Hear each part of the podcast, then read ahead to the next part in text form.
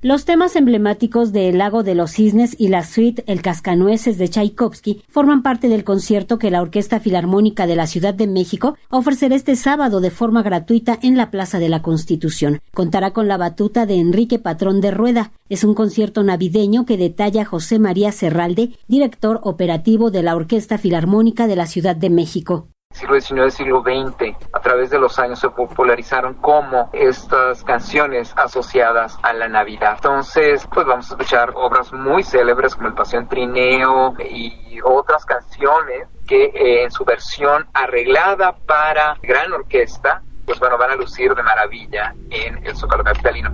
Y bueno, lo que sí les quiero decir es que habrá más sorpresas. Entre las piezas que se interpretarán destaca la obertura miniatura, marcha, danza de helada de azúcar, vals de las flores, danza árabe, entre otras. También se escuchará El lago de los cisnes, una de las obras para ballet más reconocidas a nivel mundial, que aborda la historia de amor entre Sigfrido y Odette, un programa diseñado por el propio patrón de Rueda, uno de los directores más versátiles de la escena nacional el maestro Enrique Patrón de Rueda, director huésped, invitado para este concierto, pues ha confeccionado este programa con este inicio pues muy clásico de digamos la temporada navideña asociada al repertorio sinfónico. Y terminamos con dos suites, dos obras del arreglista, célebre arreglista estadounidense Darren Anderson que eh, tienen como como cometido hacer una suerte como de crisol de muchos de los temas, de las músicas que se escribieron en los Estados Unidos Hace unos días la Orquesta Filarmónica de la Ciudad de México ofreció un concierto en el barrio de Tepito. En su agenda visitan sitios públicos para acercar la música de concierto a otro público. Siendo la primera orquesta que después de los años de pandemia salió a las calles a alcanzar a sus públicos,